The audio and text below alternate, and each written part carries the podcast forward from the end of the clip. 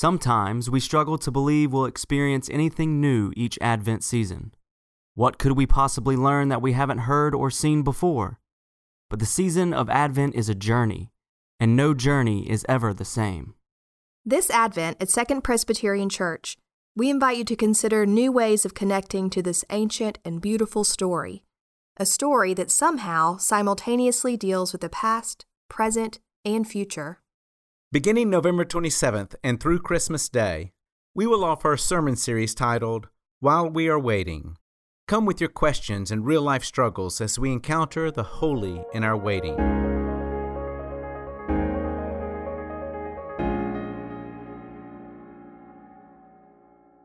Let us pray. Amid much confusion, certain signs of the world leading away from you, we seek your truth, O God. Open our hearts to the wonders of your work and the wisdom of your word. Amen. As George mentioned, today is the first Sunday of Advent, and we begin our sermon series while we are waiting as we consider what unexpected newness we may encounter, we may find as we journey once again through the season of Advent. We will wait and repent. We will wait and prepare, wait and watch, wait and seek. And come Christmas Eve, we will wait and find and welcome so today we will consider our waiting and repentance. Our passage for today comes to us from Matthew chapter 3, verses 1 through 6. Listen now for God's word.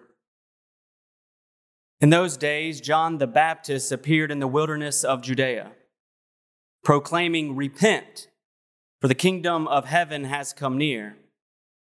This is the one of whom the prophet Isaiah spoke when he said, The voice of one crying out in the wilderness, Prepare the way of the Lord, make his path straight. Now, John wore clothing of camel's hair with a leather belt around his waist, and his food was locusts and wild honey. Then the people of Jerusalem and all Judea were going out to him and all the region along the Jordan, and they were baptized by him in the river Jordan, confessing their sins. This is the word of the Lord. Thanks, be to God. We have entered into a new church year. If you didn't know it, I've said it a couple times already, I think.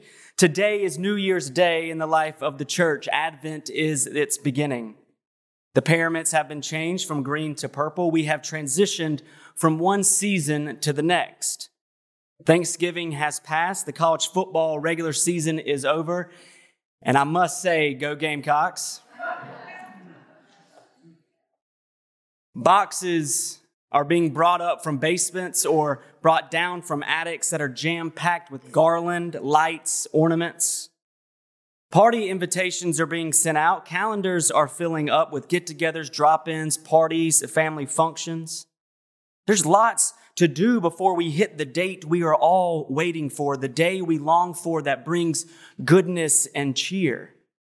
So haul out the holly, deck the halls, hang the stockings, make your to do list, and check it twice. Hurry, because Christmas is right around the corner. Now, forget all of that. Forget all the manufactured tis the season stuff that calls us into busyness, that cause us to accumulate and consume. Forget the perfection our culture expects of us in this season. Forget the happy expectation that leads us to celebrate something that once happened. Instead, slow down and get ready for something that has not yet happened. That is the agenda of the entire Advent season. The word Advent means arrival and coming. The season of Advent is a season of waiting, of anticipation as we long for the arrival and the coming of the Lord. Waiting. Did any of you brave a supermarket or grocery store on Wednesday of last week? Or brave the, the malls on Friday? Did any of you forget the cranberry sauce or the gravy mix or that one essential ingredient that tied together the entire Thanksgiving meal so you had to run out and go grab it? If you did, I bet you know a thing or two about waiting. And I don't know about you, but I am not the most patient person. I have a hard time waiting.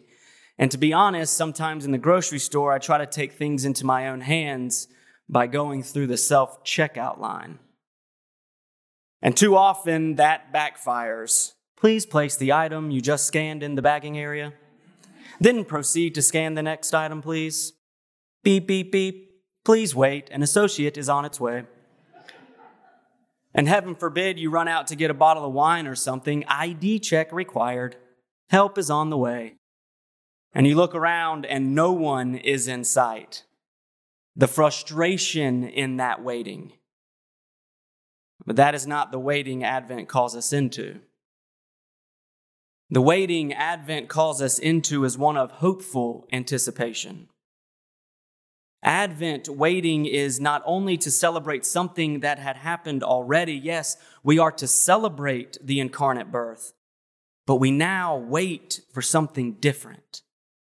We are waiting for the coming of the Lord in a way that we have not yet seen. We wait for something we have not experienced before. In the words of the great preacher Peter Gomes, Advent is not Christmas. Advent is not Christmas, but judgment. Not cheap synthetic joy, but divine and ultimate justice. With the singular focus on something that happened long ago, Christmas belongs to the world, Gomes says.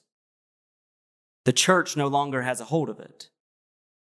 But Advent and its expectations, its call for patience, its earnest waiting, that belongs to us.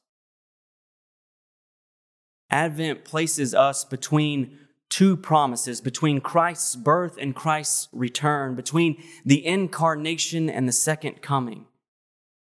And it is meant to invigorate our yearnings for fulfillment once again, to consider how we might join God in the movement toward a world that is more like the realm of God.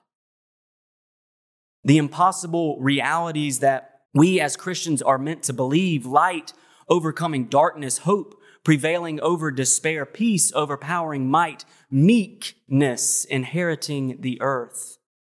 These truths draw us into hopeful expectation of things yet fully experienced. This is the waiting of Advent. An attentive waiting, an active waiting of spiritual movement that takes us to and beyond the birth of Jesus to a new expectancy of God's beloved community. If any of you have read C.S. Lewis' The Lion, the Witch, and the Wardrobe, or even seen the movie, you can think of John the Baptist like the beavers. The beavers tell the Pevensie children that Aslan, the great lion and Christ figure of the book, is on the move. In other words, get ready. Something is up. The prophecies are coming true. The moment we have been waiting for is here. The anticipation is over. Change, finally, change is upon us. Get ready. And John the Baptist bursts onto the scene in Matthew's gospel to proclaim God is on the move.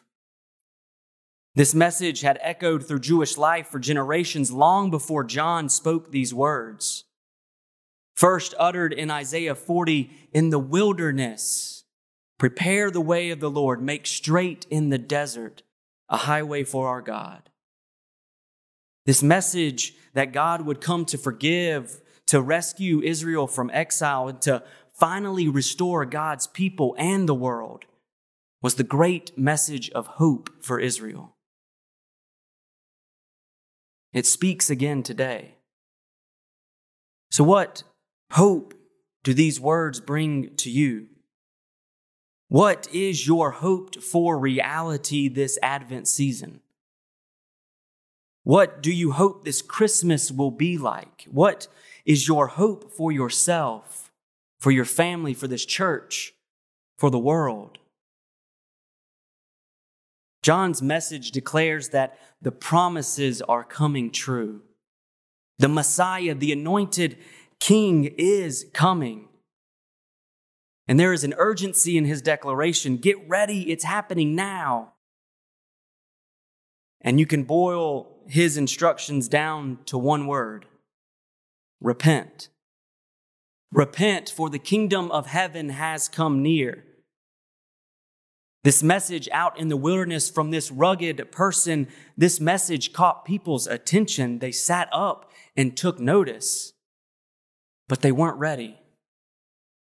The people, even the devout Jews of the time, knew in their bones they were not ready for God's return. So they rushed out to the river Jordan to hear John's preaching and to be baptized by him. The people confessed their sins as John plunged them into the water, and it was the same water that thousands of years earlier the children of Israel crossed when they first entered the promised land. And they now emerge once more from that water in hope of a greater conquest, one where God will defeat the power of sin and evil for good. Yet going through the motions of baptism was not enough. It's never enough. John's proclamation was for repentance. To repent is to turn, to have a dramatic change of mind and heart that takes a new direction, a new orientation that drives your life. Ultimately, to turn away from sin and evil and turn your life back to God. In 2016, Jeep came out with a great commercial to introduce their new Jeep Compass. It is titled Recalculating. The commercial opens with a man walking down a busy city street, and the people around him are all entering into tall business buildings. A generic GPS voice comes over and says, In 30 feet, turn left. Left would take the man into one of those tall buildings just like everyone else. He looks down, then back up, and with a smile, continues right, recalculating. The commercial continues with various scenes of people going through moments of life. A couple find out they are pregnant, recalculating. A man is on one knee proposing recalculating.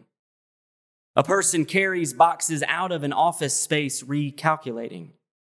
A couple carries boxes into an empty house recalculating. A person driving in the woods sees a bear in the rearview mirror recalculating. The commercial ends with a family on top of a mountain at sunset of course, standing beside the all new 2017 Jeep Compass. And the GPS voice says, Love, hope, happiness. Whatever your destination, there's a million beautiful, ever changing ways to get there. Well, I think we all know that a new Jeep Compass won't ultimately get you to love, hope, and happiness. But if your destination is the kingdom of God, John the Baptist may be the voice on your GPS who is calling out from the wilderness, Repent, for the kingdom of heaven has come near. And we know as Christians there's only one way to get there. John's message for repentance comes out of the wilderness calling us to prepare the way of the Lord in the desert places of our hearts. John's message for repentance is about recalculating, reorienting our lives to change direction, to take a different path, to turn from sin and evil back toward God. And in a minute, we will stay seated to sing the refrain of hymn number 89 for you, O Lord, my soul in stillness waits. And I want you to consider what wilderness this message of repentance is calling out from in your own heart. From where is God speaking to you this day. Beloved, as we journey through this season of Advent, a time of waiting between two promises, repentance is the first turn. And if our hoped for destination is a place of divine restoration, a place of peace, love, and justice, then we will have to navigate the wilderness of the world and the wilderness of our own hearts as we wait in hope for the Lord, praying, Come, O come, Emmanuel. Amen. Second Presbyterian Finding Direction by Following Jesus.